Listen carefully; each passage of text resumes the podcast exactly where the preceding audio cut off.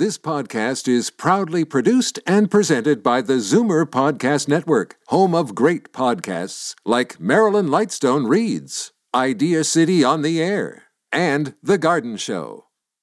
You're listening to an exclusive podcast of The Garden Show with Charlie Dobbin, heard every Saturday morning at 9 on Zoomer Radio, the new AM 740. You're listening to an exclusive podcast of The Garden Show with Charlie Dobbin, heard every Saturday morning at 9 on Zoomer Radio, the new AM 740.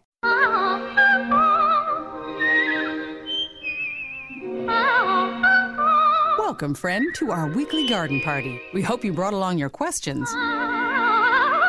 Because it's time to dish the dirt. On the AM 740 Garden Show with Charlie Dobbin.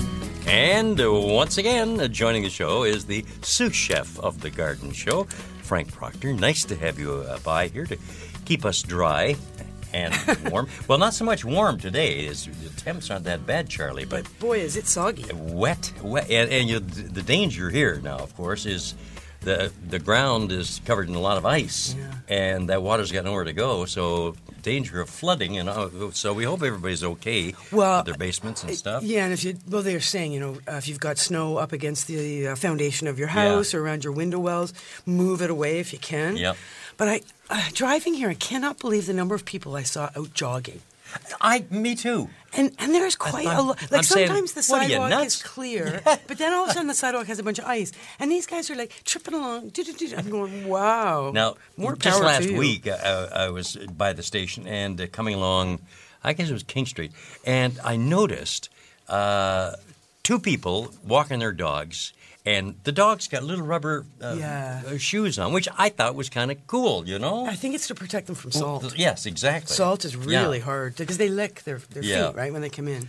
Poor little guys. Anyway, uh, good morning to all the dog walkers out there. Nice to have you with us And too. if you're a jogger, more power to you. Whew. Well, but it is it's a bit dangerous out there right now. they uh they're trying to protect theirs, I know. Phone numbers. I better give you those to reach Charlie at the Garden Show here at AM 740 416 360 0740. And then anywhere else in the province, toll free 1 744 740. And our little mantra goes this way uh, call early, call often, one question per call. And if you are a first time caller, please let James Dooley, who answers the phone there, know, and I will ring that bell just for you, okay? Very good, very Nice. good. Uh, a couple of quick announcements. Oh, sure. Uh, remember tomorrow the Ontario Rock Garden and Hardy Plant Society is meeting from 1:30 to 4 p.m. at the Toronto Botanical Gardens, 777 Lawrence Avenue East. Free admission, free parking, and non-members are welcome. Monday, the Agincourt Garden Club is meeting from at 8 p.m. And again, free parking, refreshments available. Everybody is welcome. And something to put on your calendar. Uh, something I actually attended last year. It is an annual event, the Southern Ontario Orchid Society. I remember you talking about. Yeah, they're presenting their 35th annual orchid show. It's the, it's on the Mm-hmm. weekend of Saturday and Sunday, February 8th and 9th. It is at the Toronto Botanical Gardens from 11 to 5 every day. Uh, and as they say, the sights and scents of a tropical rainforest full of blooming orchids will fill the TBG and enchant every visitor. Must be pretty humid in there, too, wouldn't it? Well, yeah. I- mean, in order for them to be truly happy, but it is a show, right? They're just. Yeah. in there for a couple of days, um, so it's not it's not like a greenhouse kind of humidity. It's Oh, it's still a building, right? Mm-hmm. It's still a regular building. But um, I mean, the, the thing is that the orchids are not just sitting there in pots. It's displays. Like the different groups that make up the uh, Southern Ontario Orchid Society will put together combinations, Ah, and right, it's it- okay. It's very creative and innovative. And if you're an orchid lover, it's amazing the, the different varieties. I mean, literally hundreds of different varieties Mm-hmm. of orchids. You know, from tiny, tiny, almost microscopic ones to six foot tall. Wow. Right? Like Yeah, orchids yeah, just yeah. from every color. I mean, that's what I mean. Like orchids are just oh, they're just every kind of variety out there and, and they just cover so many different sizes and scents. and- Sounds like a great place to head. it's a really Yeah. Mm-hmm. neat place to head, particularly in February, you know, when it's dull. And also, frankly, if you're at all interested in orchids, of course, there are sales, sales areas where you can buy orchids, and there are experts with years of experience, some as many as 50 years, will be available with advice about how to care for orchids. Um, remember, of course, the Southern Ontario Orchid Society is a nonprofit organization dedicated to bringing orchid lovers together under this, under the, the guidance of the Southern Ontario Orchid Society, guide, uh, members share their knowledge about growing, breeding, preserving, and conserving the vast family of orchids. Excellent. Well, that's Yeah. that's a good little uh, start to the show. For gosh sakes, and There we're going to go. continue with more. We've got several callers online already waiting to talk to you, Charlie, and ask or uh, answer questions that other people have had. Uh, but in the meantime. In the meantime, it is now time to exercise. Well, we got- yes, I'm feeling brawny. brawny. Brawny, that's good. Yeah. That's. I think it's the post Christmas needing to uh, think about that Yeah. extra little layer around the waistline, and of course to be able to maintain the active Yes, lifestyles that you and I both very much I'm doing embrace. my finger push-ups as we speak. we find that we can Aye. be far less, uh, far more effective, and certainly pain-free with the use of daily use of Sierra Sil. Did, did you remember to take your three little pills today? You know something? What? No. Oh, well, there you go. No, so that's why I you're only doing. I finger honest push-ups. Jeez. I've got to get. I've got to, you know, remember. Yeah, yeah. It's like vitamins, right? Yeah. It's one of those daily Well, I usually things. take them, you know, before I go to bed. Oh, well, you Yeah. got to put them out there with your little glass of milk or whatever a it is. that- little glass of milk and wait for Santa to arrive. Yeah. All right. Anyway, Sierra Sil is a completely natural mineral supplement that t- ca for many people will work to help make joints work more smoothly and eliminate pain that often just comes with age. Yeah. Uh, available at many health food stores, include Healthy Planet stores at five locations. Uh, also available over the web, sierrasil.ca, or give them a call, 1 877 Joint 14. S I E R R A S I L. Fur and feathers and bugs of all size. There's more going on in the garden than we do realize. And should little creatures become a big problem, well, then you've got The Garden Show with Charlie Dobbin. Exclusively on Zoomer Radio, AM 740. Well, following that neat little poetic uh, offering, let us uh, go to the lines and uh, see who our good friend James Patrick Dooley has lined up to speak to. Why, it's Gary there in T.O. And hey, first time caller, Gary. Where you go? Welcome to the show. Thank you very much. Hi, And, Gary. Uh, do you know anything about uh, aloe vera plant Yep. in the west, facing west? Okay, that's good. That's fairly bright as long as it's a window without a lot of covering on it. Not really.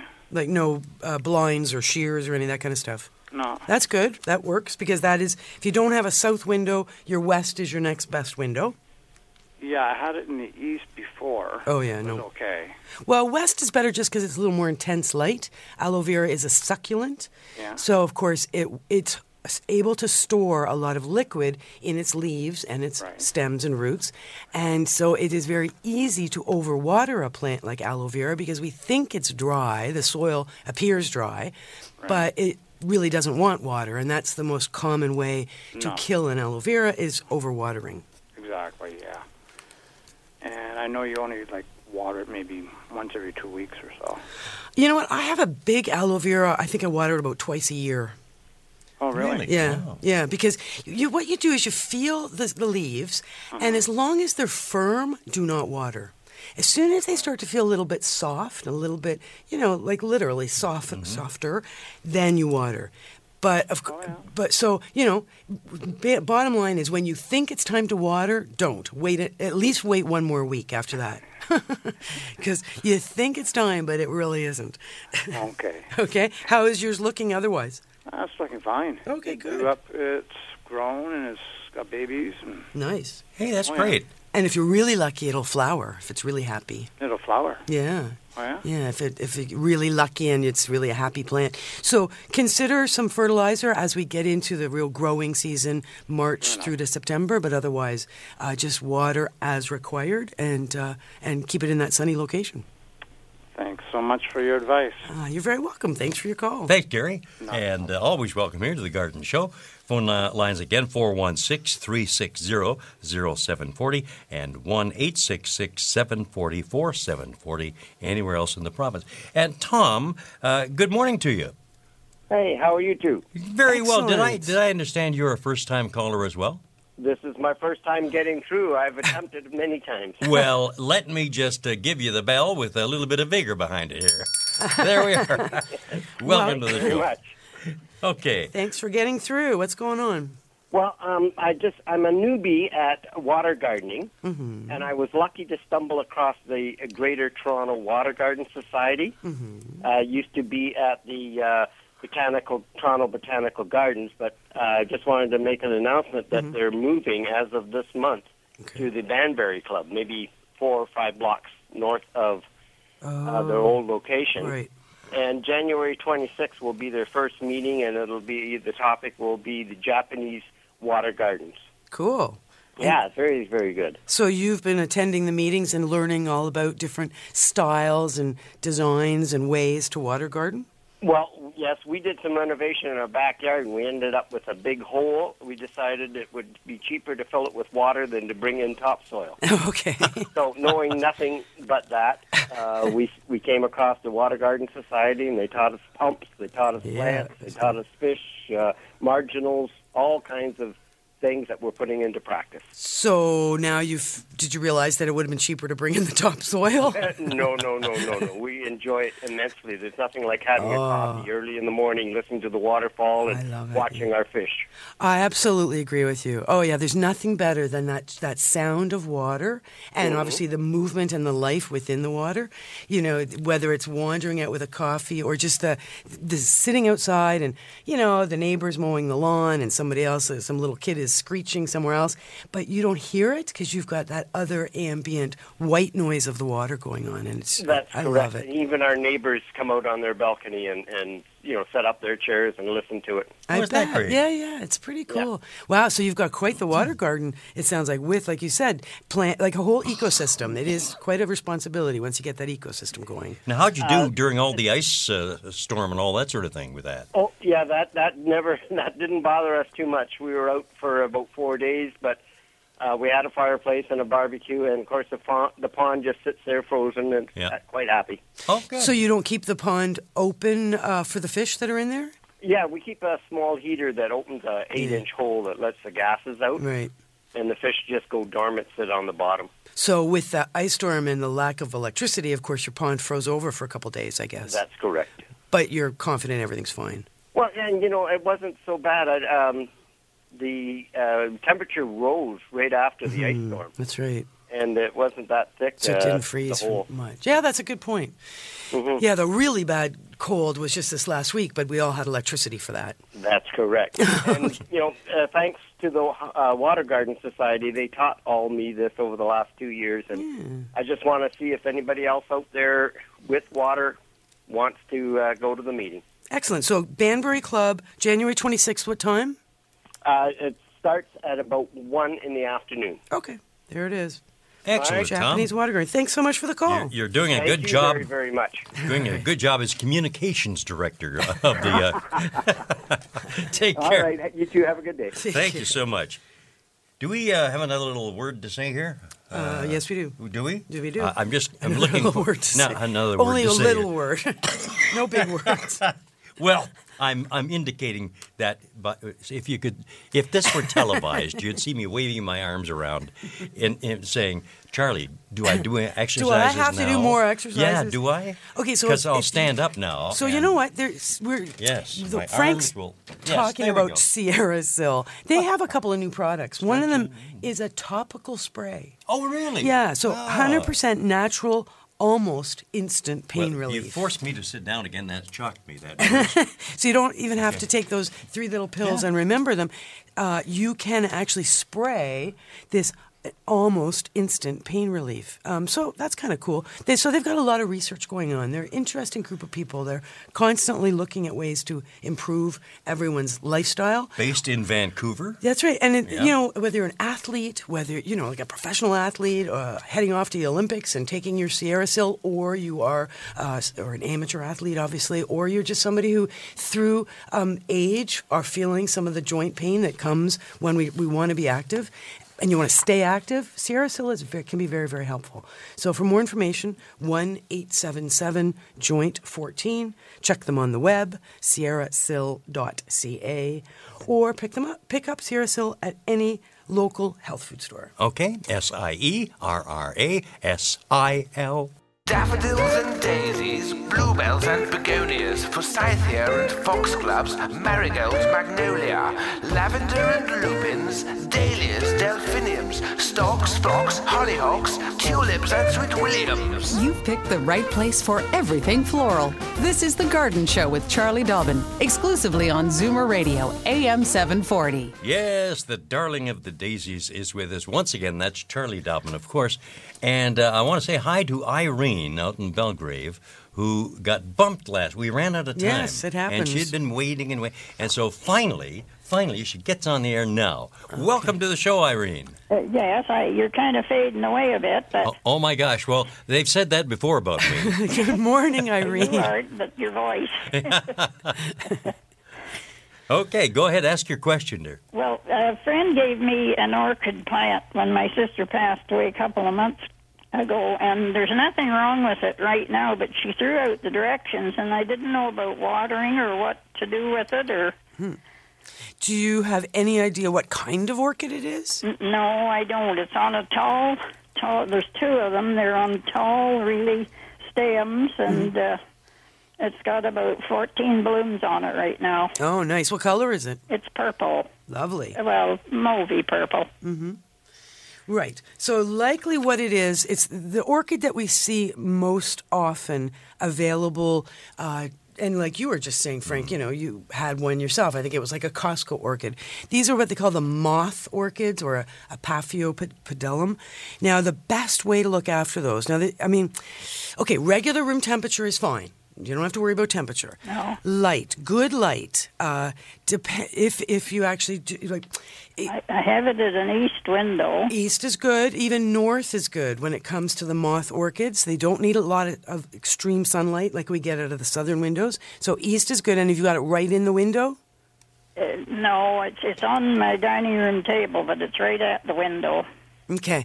So it might be nicer if you can get a little closer to the window. Like how many feet away would you say it is on the dining room table from the yes, window? Yes. But I can push it over closer to the window. Yeah, that's a, that's. table. I mean, it, it does make a difference. You want it if you can to have that actual orchid two to three feet away from the window. I see. So you don't want it touching the glass. You don't want it too close to the window because it will be too cold. But you don't want it more than three feet away because the light levels will be too low. that on this table would be about what that would be. Oh, okay, perfect. Sounds Now, uh, somebody told me, one lady told me that she had one and she gave it an ice cube Mm-hmm. once a week and pick a day and do it the same day every week. And another lady gave hers a quarter of a cup of water, which I guess is basically about the same. Right. So the difference in those two kinds of care is that the quarter cup of water, particularly if it's been sitting out, is room temperature and uh, is much more, much more gentle on the plant than yeah, a freezing. That's what I've been doing. Yeah, freezing cold ice cube is like, oh my gosh. yeah. How would you like to be, you know, surrounded by ice cubes as a way, you know, it's just one of those. Orchid with long underwear. Yeah, That's- exactly. Whoa. Shivering. so, so, but what we like about the ice cube idea is that it does provide a slow watering. It's not just a big dump of water onto Water, the plant. no. So that you're right. That little quarter cup trickled in around the the wood chips, which is what the orchid is growing in. Yes. is a good idea. It will likely run through and out the holes in the bottom of the pot, but of course you have a saucer below, and it will slowly be absorbed back into the pot. So, I see. so that's all fine. And, and the other thing that orchids love is humidity. Our homes tend to be very dry at this time of year, with the hot air blowing around and the furnace, etc. So anything you can do to raise the humidity levels is a good thing. Yes. Okay, so that's uh, spritzing, misting, a couple of times a day if you if you wish to do so. Uh, it's putting. Well, I have a humidifier. Oh, good, and you've got your humidifier set as high as you possibly can. so, Yes. uh, and of course, that's a bit hard when the temperatures are fluctuating all over the place. We have condensation on our windows, and then all of a sudden we're above zero, and we're all good with our high humidity in our houses. But the plants, particularly tropical and subtropical plants, they love humidity.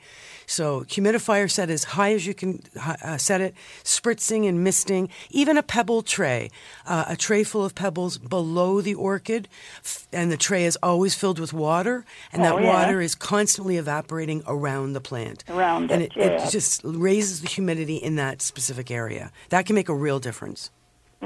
Well, it seems to be doing all right so far. It's a couple of months ago, so Excellent. Good to hear. I, I seem to be able to kill plants. Or I find orchids fairly tough myself. They're not a super simple plant, but then there's certainly many kinds out there, some of which are simpler than others. All right, So- well, it's really pretty, and the friend, as I say, gave it to me when my sister passed away, and it's kind of a nice to have something. Great. course, sure. Well, there you go. Well, good for I you. Really And enjoy your program. I enjoy all the programs on 740. Thank you. excellent. Well, thank you so much for calling. Well, thank you for, and I'm glad I was able to get through, and I'll maybe call again. Please Alrighty. do. Thanks. Okay. Uh, and there she goes, the hitman of the garden. She loves, boom, killing off stuff there. Well, I was going to say, you, well, if you give the numbers, I thought we could just Yeah. update because I remember you had an orchid at one point. Yes, let's, I Let's did. just tell everybody where you are on your orchids. Uh, I'm I'm saying, good night, Irene. yeah. Oh no, it it it passed away. It did. Eh? Yes, yes. And I don't You're know pretty good at was. killing things. I, I am. I am really damn good at killing things. it seems. But no, no, I it was going along fine, and I don't know what happened. Well, you been- know, you had a move in there too. Oh, that probably is, that's, you know, things. That's ex- yes. Now that I think of that, that's exactly Or- right. That did all plants are living things and Yeah. can't be neglected for too long or you know Yeah. carried upside down or any of that kind of stuff so yeah there it is sometimes hard to move with plants but you know i have three orchids because I, as you know, I'm not a real orchid person, and I've spent many years killing them myself. So now I'm feeling so that I really needed to, you know, learn a little more, which is why Yeah. I went to the Southern Ontario Orchid Society meeting last year, or the the big event, the show, and I picked up a little orchid that grows in a sunny location, and that one is doing very nicely in my southern window, covered in flowers. Wow. And I have two others that are the similar to what our caller um, uh, Irene was calling about, which is the Phalaenopsis, the moth orchids. One's a mini and one's a regular, and they're in a north window, and one of them has, is just blooming now, just sending out a flower stem. All right. Uh, you had mentioned giving out the phone numbers, and I Mm-hmm. better do that before we continue here because we have a couple of mi- uh, lines open right now 416 360 0740 in Toronto, and then anywhere else in the province, toll free for the Garden Show with Charlie Dobbin 1 866 740 4740. All right. Is, uh, is this so? I'm looking at our monitor, and I've got a question. Our good friend James Patrick Dooley. Is this call actually coming in from Calgary? Yes? Alberta? Yeah. Yes, it is. Yeah. Larry, good morning and welcome. A first time caller, certainly from Calgary. hey, how are you this morning? I'm great. How are you? Good. Good morning. How are you? Welcome to the show. Has it warmed up there? Oh, it has. Yeah. Whew. We're well above zero today. It's raining, Still minus 10 here, so Ooh. but that's a warm up for you guys, isn't it? that's not bad, yeah. so my, my question is, I have this hibiscus that's been sort of handed down in the family. It's about 40 years old. Mm. It's flowered for me every year. And this year I was having windows put in just prior to Christmas, and the temperature in the house dropped to like 2 degrees. Mhm. And the hibiscus froze, I think, or because all the leaves went dead. Mhm. Yeah, shriveled up. I guess they kind of went limp and then fell off. Well, they haven't even fallen off yet. Okay. But they're hanging They're just limp, still green? They're, yeah, limp and very Yeah, dry. okay. So now there is a little tiny bit of green Mhm. right at the at the stalk at the bottom, Mm. where it seems to be some generating new growth. Mhm. Do I cut this right back down now, or what? What is there? Is there any any hope of making this thing survive? Oh yeah, probably. It um is it a multi-stem plant or, or grown as a tree? It's yeah, like, it's got stems. like a big bush. Wow, that's pretty pretty fun having something that old in the family. So what you'll find, um, tropical and subtropical plants, of course, they don't like to be in freezing and below zero for any length of time, but many of them are much tougher than we realize. So you're right. It could be a case where all those tips and stems got just you know got too cold and have now died but of course there is still vigor and health within the root which is below the soil level and would not have been as cold just because they're protected by the soil and uh, could have survived. So cutting it right back might be the way to go ultimately. But for now what i would do is i would look really closely at the tips. If there is any life in those st- you know branches you will see very small you know, vestigial, if you will, green buds on that plant because it has been a couple of weeks now since this whole cold thing happened, right? Yeah, it's actually been about three weeks. Yeah, and you've had it so you've maintained it in that sunny location that it was normally in, and you haven't overwatered it through this process because it's not using much water, right? It's just been No, in I shock. haven't, I haven't. I actually have one of the clay automatic watering things on it because we travel a lot. Oh yeah. So it keeps it pretty much consistent, and it, it hasn't really changed. It's gone. It's it's slowed right down a lot. Okay, good. So the automatic watering thing knows the water's not being used, so it's slowed down the amount that it's watering. That's right. Yeah. Excellent. Yeah, because it won't be with all those leaves just just going, you know, completely dormant like that. So what I do is I would look really closely just to be sure that there might be life in those stems. The other thing is you can, with your uh, fingernail, you can scrape the bark on the the branches, see if it's green underneath or if it's just white and brown underneath. You may find that just what I'd be inclined to do would be I would cut all the tips back. I would go through the entire plant, cutting it back about two inches, everything. And what you'll find is if there's life in those stems and branches, that will force them out. That will they will start to grow from that point. If when you're cutting it's all kind of dry and brown and it's dropping to the ground and nothing really happens, but nevertheless you will start to see growth from wherever the plant is alive. So whether it's at the tips where you now have removed, you know, two or three inches, or it's right from the base. One way or the other, doing a whole tip pruning to the entire plant is going to force growth out. Okay. Okay. Now, I sh- at this time I shouldn't try it. Like I, I thought maybe I should put it into a smaller pot or something, but I'm afraid to disturb the root ball at all. Yeah, I wouldn't do that. No, um, do putting it into a smaller pot isn't going to. Uh, to its advantage at all, and any repotting is stressful. So right now, you it's already been stressed. So what you want to do is you want to get it out of that stressful state it's in and get it happy again. Because remember, when it doesn't have functioning green leaves on it, it can't photosynthesize, and when a can't a plant can't photosynthesize, it's not able to absorb light energy and convert it to carbohydrate and basically feed itself. So it is suffering because of that as well. So you want to do whatever you can to get some green growth on that plant that's actually functioning. So, like I say, just do an entire uh, pruning on the whole thing, two to three inches off every stem and branch, and new growth will arrive from somewhere. Once that new growth is clearly clear where it's coming from, then you're going to do some better pruning. You know, be another month from now. Uh, yeah, February. It might be late February before you're really cleaning it up and getting the plant balanced out.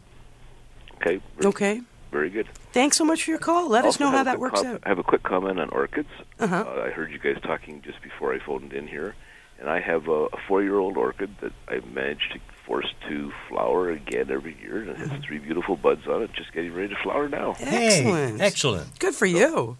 Anyhow, For somebody who thanks very much travels your help. travels a lot, you uh, you've got some good things going on with your plants. Yeah, and, and I'm the only one in the house that likes the plants. Everyone else tries to kill them. I know. Yeah, I find that in the house, yeah, only one person should be in charge because they either get overwatered or underwatered if everybody's in charge. Absolutely. Thanks for your call, Larry. Thank you. Have a great day. Okay, too. take care of those uh, listening in from Calgary. Isn't that Yeah, neat? it's fun. Very nice. Yeah, you're listening to the Gardening Show here at AM 740 with Charlie Dobbin. I'm Frank Proctor, the sous chef of the garden, as we say hello to Helen, listening in from Scarborough. Good morning, Helen. Good morning. Good morning. How are you? Excellent. Um, good. Um, I have an ice storm question, of course. Mm-hmm. I'm sure you're going to get lots of them. I have a Daphne, um, Mm. which is pretty well flattened, Mm-hmm. uh, sort of spread eagled from the middle out. Uh, and it's clearly not going to bounce up. Um, one of my neighbors has a honeysuckle which was over the fence and flat. Mm. It has completely bounced back up, but my Daphne is not looking very happy at all. And I know uh, I'm going to have a, some trouble trying to save it. And I would like to know how much, when the snow and ice and all the winter has gone, can I prune it back? Uh, and where? Good question, actually. So Daphne is an evergreen or a semi-evergreen, which is why it probably hasn't bounced as much as the deciduous plants. So when you look at it, like is, has the snow and the ice that did pile up on it has virtually disappeared at this point? No, not completely. Some of the lower branches closer to the ground are still Encased. basically frozen in Right. the piles of snow. Now, and Daphne is, believe it or not, it's a fairly brittle plant. So it could be that with that weight of all that snow and ice, it could be that once all that ice and snow disappears, you're going to see that some of those branches are broken. And if that's the case, that's where you're going to prune. Of course. However, what I would be inclined to do in the spring, because um, Frank doesn't know how lovely this plant is, but this is a plant that is so fragrant. Yeah. When it blooms early in the spring, the entire neighborhood knows it's blooming. Like Oh, it- wow, yeah. It is just the most lovely, most um, s- very strong like scent, but it's a really, really lovely plant. So uh, if you're going to do any pruning on a flowering shrub, we do it after they flower. So you can shear and give a, a whole haircut to that plant post flowering, uh, which would be probably May this year, depending on the spring. Could be late May. But first, like I said, you're going to see if there's broken branches uh, in amongst there that are going to be, enti- you know, you just have to remove them entirely. It can, you know, there are some of the daphnes really stand up as a shrub, and some of them sprawl more on the ground. Anyway, is yours a variegated variety or is it Um, yeah, green? it's the um, Carol. Mackie. Yeah, which tends to be quite upright. Y- Well, it is, but interestingly, it, it clearly likes where it was because it's only been there about seven or eight years. But it's probably four feet high. Yeah. and a good eight feet Wow. wide. Yeah, yeah, they and in fact, big. I have pruned it around the edges back already a couple of times because it's going to take over the, the garden. um, so it clearly likes to be wider than tall. Yeah. And I think this too is, you know, when you add a weight of sun, uh, of Snow. snow and ice on it, it's going to flatten like it has. Yeah. But what I was wondering is, would it regenerate from the middle? No, Will I get you. not so middle? much. No, its No. new growth is all on its tips. So Ah. that's why you are going to, um, after like once the snow and ice is gone, you're going to prune at, for health, but you're also after it flowers going to prune for shape. So that you know that's where you're going to get out your shears perhaps or your pruners, and and because you just don't want if if six feet wide is just way too wide, then you might have to take it back in a foot, and new growth will come from where you're pruning on those tips. Okay. Okay. Okay, that's Good great. stuff. I'll give it a try. Wonderful. great Thanks call, for Helen. your call. Thank you so much. And uh, the garden show is on the air right now, and we've got a bit of time to go too. Although I'm just looking at that clock, and it's time to take another little bit of a break here. But we will return and uh, talk to Ron in Orangeville and uh, Georgette in Cambridge. Folks waiting on the lines to talk to Charlie Dobbin on the Garden Show from AM 740. Don't change the radio station. Just because the weather changes, garden tips and advice all year round. This is The Garden Show with Charlie Dobbin, exclusively on Zoomer Radio, AM 740. Yes, indeed. Uh, gee, the calls are coming in uh, fast and furious here. So let's let's get to the next caller online. That would be Ron in Orangeville. Hi, Ron. Good morning. Good morning, everyone. Good morning. I have a Christmas cactus. I've had it for two years now. Mm-hmm. And in the summertime, I've heard your program about them, and I put it out in the summertime and bring it in around the 1st of October. And this thing has bloomed constantly since 1st of October, and it's still covered in bloom. Wow, nice. And I just ignore it all summer long. Mm-hmm. And I do the same with my amaryllis. And I put a lot of compost on my amaryllis, and it has bloomed. It bloomed on Christmas Day. It opened. Wow. and you, so you I just really do appreciate your show. Uh, I've learned a lot, Cool. and uh, continue on with the great work. Thank you, Ron. Before you go anywhere, the amaryllis, do you keep that growing? Like you never allow it to go dormant? You just keep it growing in a pot? I bring it in. I brought it in about the first of October Mm-hmm. and ignored it. I uh, the leaves died back, Oh, they and did. then uh, And then it I woke just up brought again. it in, and uh, it started to grow. So it I left it sit for about about oh maybe six weeks. yeah. And so the and then I leaves start to water it, and it just came right back. with flowers. So and the leaves did they die back when it was outside in the garden? Like start back in September, or was it when you brought it in that the leaves died back? They started to die down in the the garden Yeah, in the fall. right. outside because uh, I sort of ignored it maybe too much. But uh, But it was shorter days too, shorter days and, and cooler nights. That often triggers plants. It was in, in a shady area, and it just, you know, it just died down, Good and then for I brought it in, and it just came right back.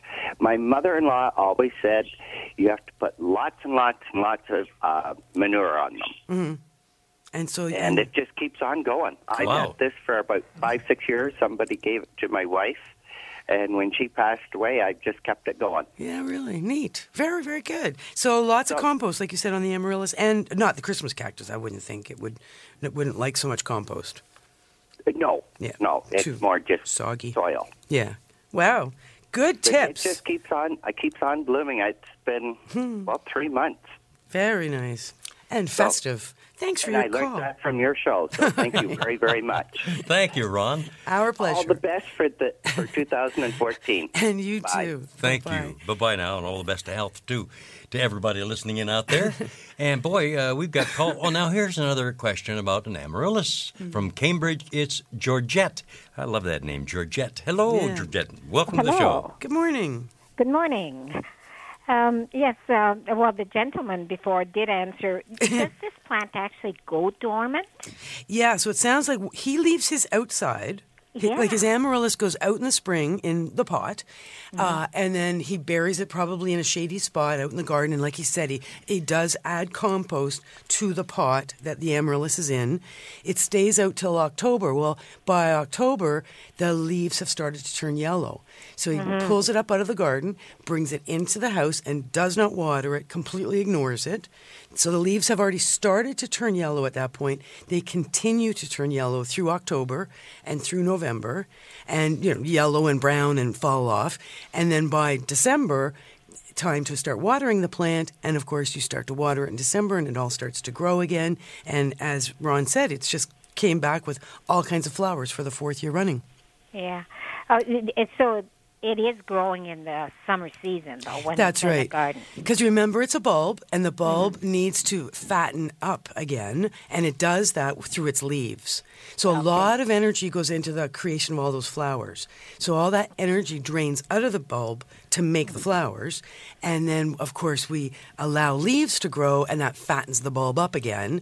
Then the, the bulb takes a break, a six to eight week break, and then when it starts to grow again, it starts to grow immediately with flowers. Oh, okay. No, it, it, there's all kinds of good instructions on the box, but nothing about uh, the plant going dormant. I So I know. maybe I'd have to pick up to let it dry completely and then start again next year. well, you do like in order. Sometimes plants don't naturally want to go dormant. Like if they're in your house as a house plant and it's Mhm. September, October, they're just still going to keep acting green, right? So you have to stop watering to force it to go dormant. Okay. Okay. All right. All right. And if I don't want to put it in the garden, like, is that what I should be doing? Then just stop watering for a while, and Well- then. Well, that's right. So whether it's in your house or outside all summer, you have to water through that process and let it grow as a green plant. Okay. But at some point, usually early September, we stop watering. Whether it's outside or inside, no more water, and by October, it's dormant. Oh, okay. Okay. that, I've got that. Thank you very much. Thanks That's so very much for your call. Thanks. Our pleasure. All righty. And we have a little note showing up uh, on the uh, line here, our monitor. From James Patrick Dooley. I know, He's been speaking to a, a good guy. Uh, obviously a lovely woman, uh, Cecilia. She would like to know where to buy the sticky traps. The sticky the- sticks? uh, Yeah, maybe? the ones Yeah. called Sticky Sticks, S T I X sticks, made by Safers. So any retailer that sells Safers products, I believe. Uh, we don't know where Cecilia live, lives, but any of the like the right the Home Depots, the Lowe's, they would sell Canadian Tire. They would sell Safers products, so you could try there. Or uh, if you have a garden center like a Sheridan's or a, you know, Terra greenhouses, any of those sort of big garden centers, they will have it as well. So just depending on where Cecilia was calling from, that's what I would recommend too. That's to lower fungus gnats in your home. Even sound nasty, I know. don't they? Fungus gnats. Gnats. Gnats that eat be a fungus. great name for a baseball team or whatever. Mm. It's Fungus Gnats, and they're leading five nothing. Oh, sorry, uh, I got I got slightly carried away there, which is sort of not unusual. I was going to say, that's Yeah. fairly And, consistent. be- and before I have to take a little bit of a break here, I want to just give those phone numbers because that last call, of course, from uh, Georgette uh, leaves one line open now at 416 360 0740 for Toronto and anywhere else in the province. Hey, folks, toll, toll free 1 740 4740. We'll be back to talk to Brenda in Stoney Creek in just a moment. Fur and feathers and bugs of all size. There's more going on in the garden than we do realize. And should little creatures become a big problem, well, then you've got The Garden Show with Charlie Dobbin. Exclusively on Zoomer Radio, AM 740. And Frank Proctor along for the ride, too, as the sous chef of the garden. Or also known as the undergardener. Undergardener. You Gardener seem to prefer training. that. Uh, well, sous chef of the garden doesn't always isn't as clear as undergardener. Excuse me. Dealing with a little bit of cold here. Yeah, I know. We're both All right, coughing, yeah. actually.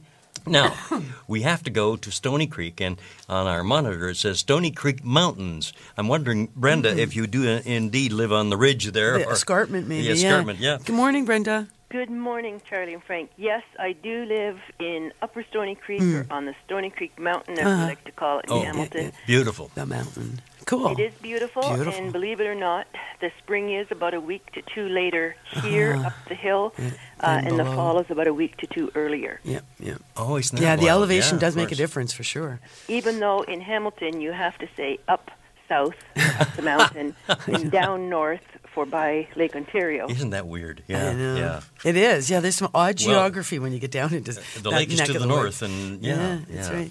Yeah. So I, so you've had the ice storm did some damage to your cedars. The big ice storm, yes. Uh, maple branches broke, Yeah. and that's one thing. But um, I've tall cedars, Mm-hmm. about 20 feet, and some are about 25 feet. And they took beautiful photos because it looked like a wonderland, but Mm. the cedars were bent over completely in half. Mm-hmm.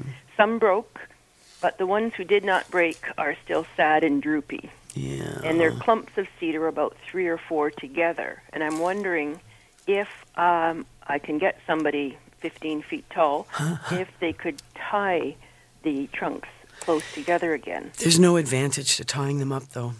They, They're drooping. I know. But see, so if some of them broke off, they probably broke at about the 15 foot or 12 foot point, right? Probably. And yeah, cedars are tough. Once they get pretty big, like old, you know, they're 30 or 40 years old Mhm. and they're 20 or 25 feet high, they will do exactly what you experienced. They tip over in the heavy snow or the heavy ice and will break or, or bend over, not break, but never stand up again. Oh. Personally, what I would do, I would um, hire uh, a skilled person, 15 feet tall, to come and I would take them all off at the 15 foot point. Don't even try and tie them together. There's no advantage. Any kind of tying, all you're going to do is constrict the stems, the trunks of the trees, ultimately, so that they're going to die in that top section anyway. Anyway. And remember that when a plant is weakened and gone down like that, and we try and stake it and tie it and hold it up, it's we're fighting nature. Like gravity is taking it down, and we're trying to take it up, and it's still going to look silly. It's never going to stand up properly because it doesn't have that. The stem isn't strong enough. Right. So the best thing to do is just cut that stem right down. Right. And I'm over 39, so I understand gravity very well.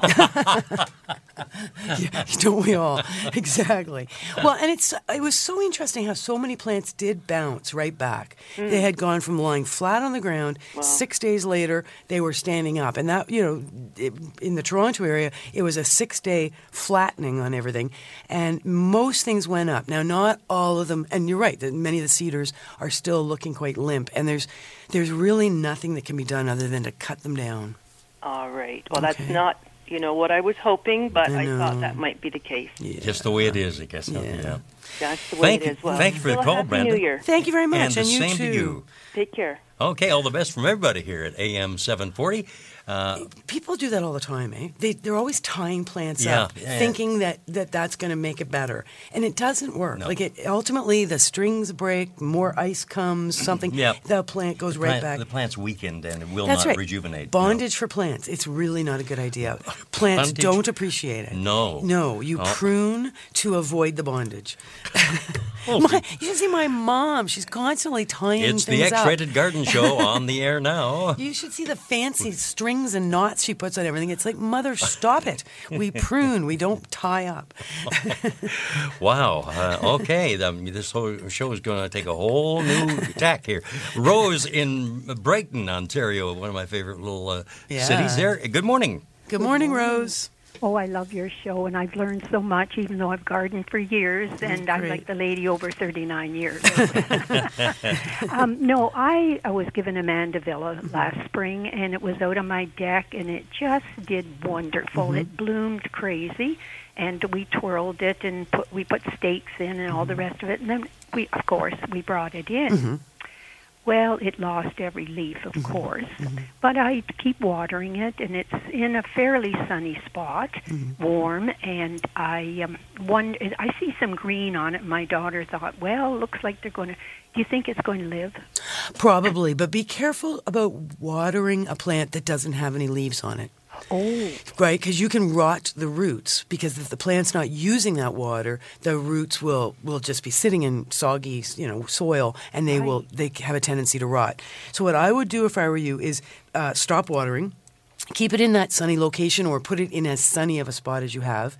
Get out your pruners, give it a pruning. Now, now you can take up to a third off that plant, but if you're seeing new growth coming from the base or, you know, a foot up from the crown or wherever you're seeing little bits of new growth, cut back to that point. Mm-hmm. And only water, like stick your finger in the soil, do not water if the soil feels damp at all. So that you might wait another week or two before you do any watering. I certainly will. But the Um, days are getting longer, right? Plants are responding to these longer, the longer day length. Though today is so gray and foggy, it's hard to believe. But once we get some real good sunshine happening, a lot of the plants that have been struggling in the low light are going to start to really pop some growth, and that's when we will prune to that point. Yes, you see, I, I it, we twirled it around the stakes and that. So, Mm-hmm. but I will. I'll I'll trim it back and uh, see what happens. Yeah, let us know how, how yeah, it you makes may out. have to untwirl it. Like that's that it- all that lo- big long growth that happened outside last spring Yeah. often will die back just very naturally and normally in the fall and winter. So don't you know don't hesitate to. It, it takes a while. You know, it might take an hour or two. Right.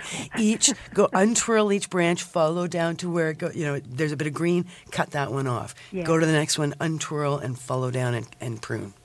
Fine. Okay. Thank you very very much. Oh, you're very You're welcome. Thanks for your call. Bye bye and happy New Year. Thank you very much. Now, now here's an interesting call. Olga in North York has been trying to get on since the summertime.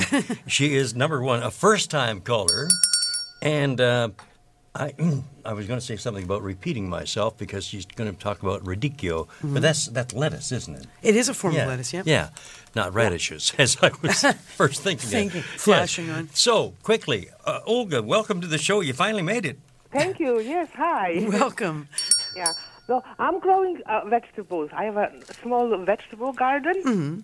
and I love radicchio. But it grows. It starts to close, and after in the crown, you know, in the Mhm. heart of the radicchio, Yep. the leaves just look like something sucking the juice out, and they just fall out. Huh. They don't grow no more. Okay, I so try, I try uh, uh, putting the tubes, you know, like toilet toilet paper Mhm, tubes around with the roots, but doesn't work. It doesn't Nothing make- works. Right. Uh, okay, you know what? Leave this with me. I'm going to report back on that for next week, for next Saturday morning. Okay. Uh, and see if I can come up with a solution. How long does it take before that, that center starts to die down? Is it a couple of weeks, or do you get, like, are you harvesting right through to July or August, or is that happening in June? No, it's happening later on. You know, when the radicchio starts to close, you know, like making a ball, like a, Yeah. you know, Okay. and then the leaves are, are all sucked up, Okay. and they just fall out. Okay. And they don't grow anymore. Okay. I've been trying everything, you know, but All right. nothing works. So maybe you can help me with that. All right. I will report back next Saturday. All right. Thank All right. you. Thank, you. Thanks for your call. Thanks Bye-bye. for being so patient Yeah. since summertime. My gosh, Olga, all the very best. Pardon me. As we, um, I looked toward the clock there, and as I looked up to the studio behind the glass there, there walks Dave Rediger. My, back from uh, Florida. Dave's Corner Garage. Alan Gelman is in here too. He's in a fine fellow this morning too. I know, Had a little I have chat to- with Alan. Yeah, That's right. Well, they're both fun guys, Fine fellow. and they're very, very knowledgeable about That's any right. sort of vehicle at all. That's true. And you, my dear, what are you doing today? Well, uh, I'm back at one o'clock, of Mhm. course, uh, for Live in the City with Mhm. Frankie Proctor, Mhm. and then from two to three, of course, it's the diner. And what I'm going to do today on the diner, since it's a new year, I'm going to ask only people who have never made it onto the show uh, to send send me their request by the phone. Yeah, Ah. so we'll see how that goes. Right. Well, Yeah. that's it. You never know. People might who have been wanting. Yeah, just or can't get through. Can't get Yeah. through. Yep. Yep. Very cool. And you? Uh, me, I'm gonna go home. It's, I think it's time to take the Christmas tree down. Oh, I accomplished that the other day. Did you? Yeah. I haven't. No. So it's time for me to do that. I think it's uh, it's getting to that point. You know. Yeah, or you can just leave it and redecorate it for Easter. it's gonna at some point it's gonna start dropping needles. so I think it's time to uh, yeah get that moving on and moving out. Well, thanks uh, for a great show, Charles. Yes, it's been and fun. thank you so much for being the best undergardener out there. And James, all the best. See you at one. We couldn't do this without James. Thanks to all our great callers as well. See you all again next week. This has been an exclusive podcast of The Garden Show with Charlie Dobbin. Heard every Saturday morning at 9 on Zoomer Radio, the new AM 740. This has been an exclusive podcast of The Garden Show with Charlie Dobbin. Heard every Saturday morning at 9 on Zoomer Radio, the new AM 740. This podcast is proudly produced and presented by the Zoomer Podcast Network, home of great podcasts like Marilyn Lightstone Reads, Idea City on the Air, and The Garden Show.